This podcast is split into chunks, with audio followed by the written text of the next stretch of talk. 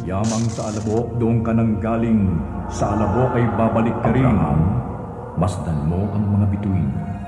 Ganyan karami ang magiging anak mo at ito ang aking dugo ng tipan. Ang dugong mabubuhos dahil sa marami. Ang tipan. Handog ng Far East Broadcasting Company. Ang tipan. Ang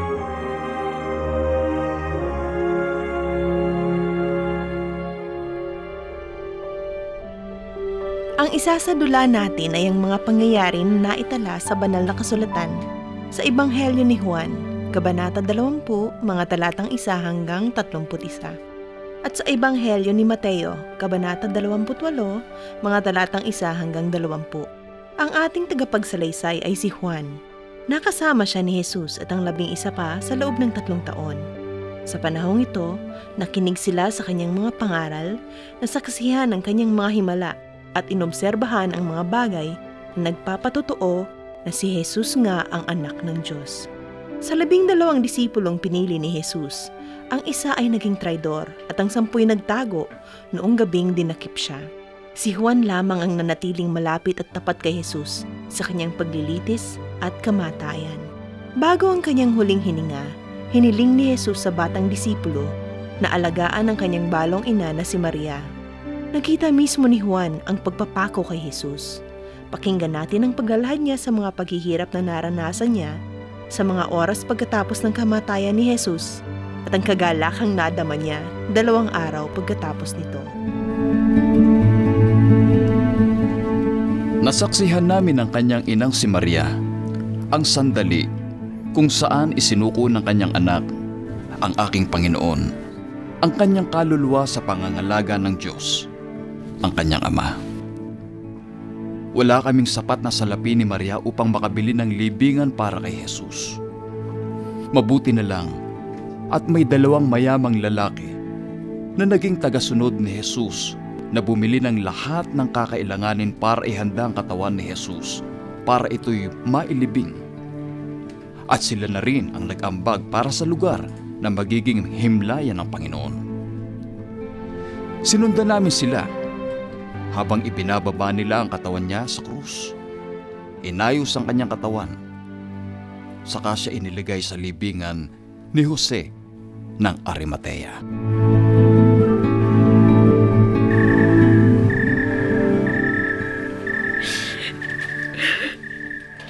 Maria, palubog ng araw ngayon.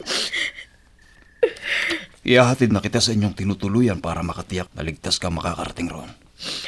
Salamat, Juan. Napakahirap para sa akin iwan siya rito. Ngunit alam kong tama ka.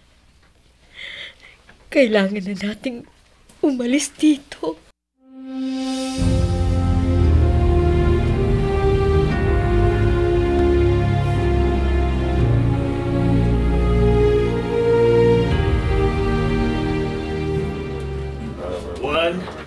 Daniel? nakatulog ka bang mabuti? Oo. Salamat nakapagpahinga ako mabuti. At salamat din sa masarap na pagkain na luto ng iyong ina. Um, napansin kong maraming tao sa labas. Nakakaabala yata ako. Eh hindi, hindi Juan. Gusto nilang makilala ka. Ha? Tulad natin, minahal din nila si Jesus. Ganun ba? Oo. Sige. Gusto ko rin silang makita. Labas tayo. Alika. Um, ginoo. Namumukhaan kita. Ako si Ellie. Ang taong may ketong noon na pinagaling ni Jesus. Ako naman si Ezra. Maaaring naaalala mo kung paano binakbak ng aking mga kaibigan ang bubong ng isang bahay para lang mailapit nila ako kay Jesus. Paano ko yun makakalimutan? Isa kang lumpo. Pero hindi na ngayon. Hindi na. Ang totoo'y nilakad ko lang ang lugar na ito mula sa Galilea, Juan.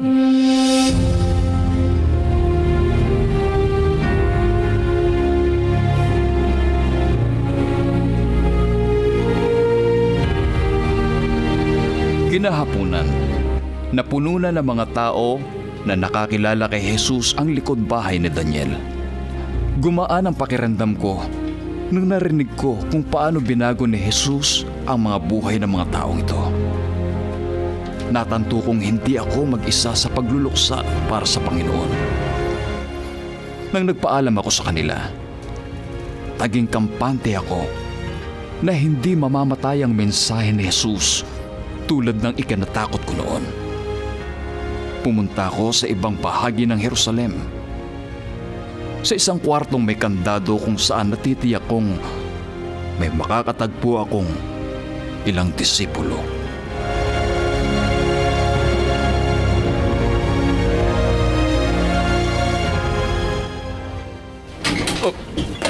Oh, oh, naririto nga sila sa silid na ito.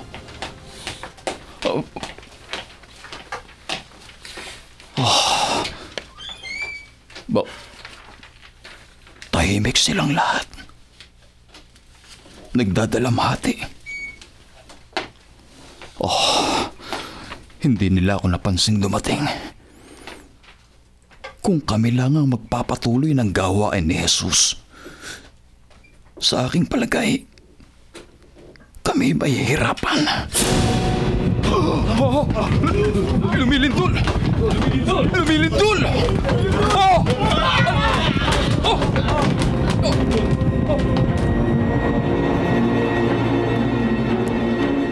Para bang ang buong mundo'y nagpakita ng galit dahil sa pagkamatay ng anak ng Diyos na si Jesus. Nagtingin ang kaming lahat. Walang may alam kung anong dapat gawin. Ang ilan sa amin ay inisip na mas mabuting huwag kaming lumabas dahil baka mas mapanganib sa mga kalye ng Jerusalem dahil sa katatapos na lindol. Maaari din namang ipadakip kami ng mga opisyal ng templo. Bago magbukang liwayway, isang balita ang yumanig sa aming pagkatao.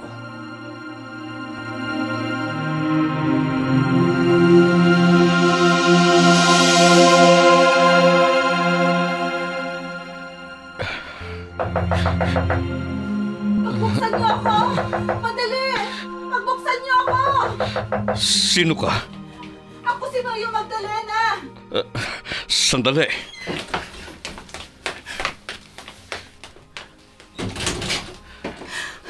Pedro, Maria? A- anong nangyari sa'yo? Para ka nakakita ng bulto. pumunta kami sa libingan ni Jesus. Oh, Natagpuan namin wala nang batong nakatakip doon. ano? Wala na doon ang bangkay ni Jesus. Pupunta ko ngayon din sa kanyang libingan. Sasama ako sa iyo, Pedro!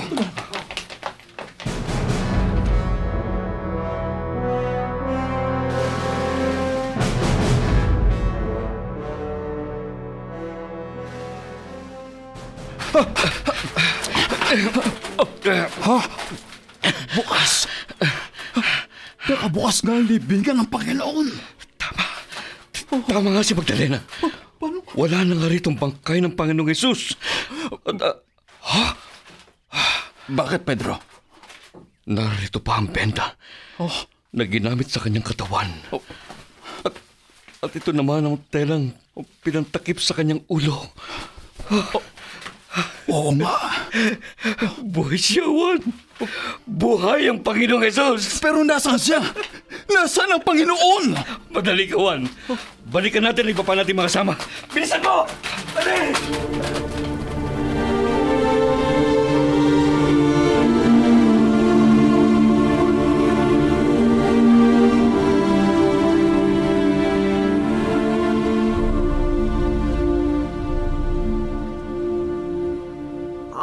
Ngayon ang inaasahan natin mangyayari kung buhay ang, ang Panginoon? Sa palagay ko, Felipe, itatatag na ng Panginoon ang kanyang kaharian dito sa lupa. Hindi ako sumasangayon sa'yo.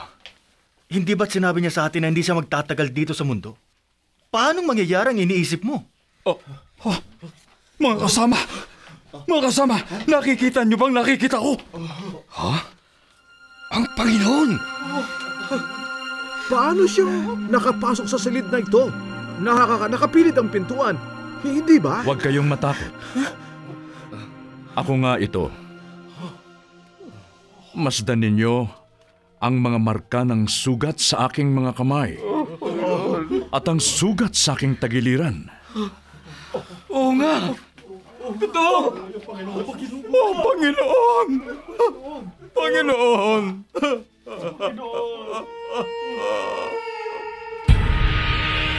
Ako naniniwala sa sinasabi ninyo!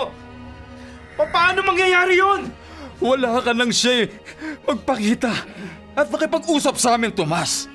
Malibang makita ko ang tanda ng mga pako sa kanyang mga kamay at mailagay ko ang aking mga daliri roon. May pasok ko ang aking kamay sa kanyang tagiliran. Kailanman na hindi ako maniniwala!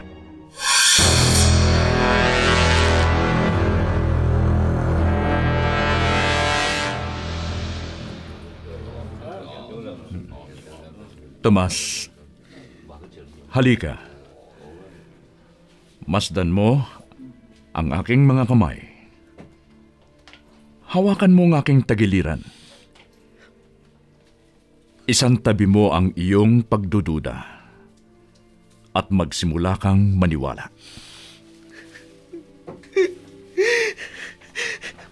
Panginoon, aking Diyos, patawarin mo ako at hindi agad ako naniwala sa iyo. Nagsimula akong magduda dahil sa labas-labas kong pamimikati. Tomas, sumampalataya ka dahil nakita mo ako. Pinagpala sila na hindi nakakita, ngunit sumasampalataya. Humayo kayo at sabihin niyo sa aking mga kapatid na pumunta sila sa Galilea at doon makikita nila ako.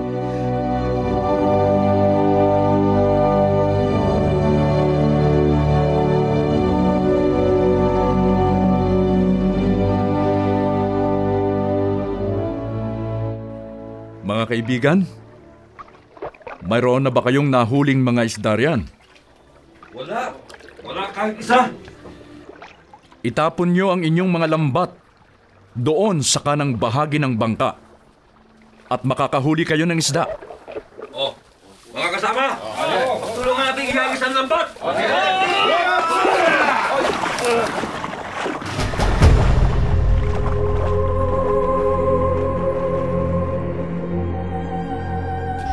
Sandali! Sandali! Ang lalaki sa may pampang ay ang Panginoong Jesus! Ah, Panginoon? Panginoon!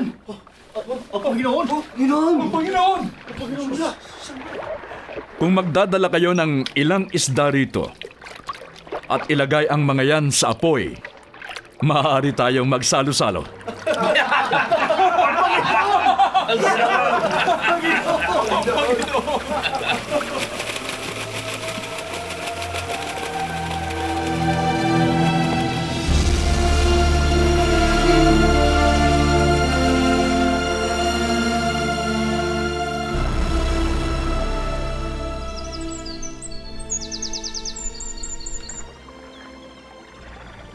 Pedro, Panginoon, iniibig mo ba ako nang higit pa sa pangingisda?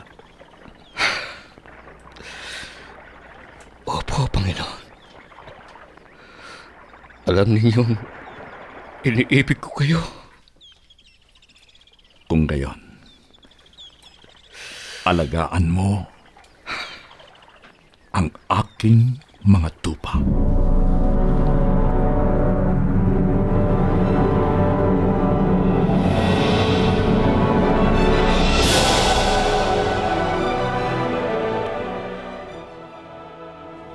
Noong gabing naaresto si Jesus, tatlong beses itinanggi ni Pedro na kilala niya ang Panginoon.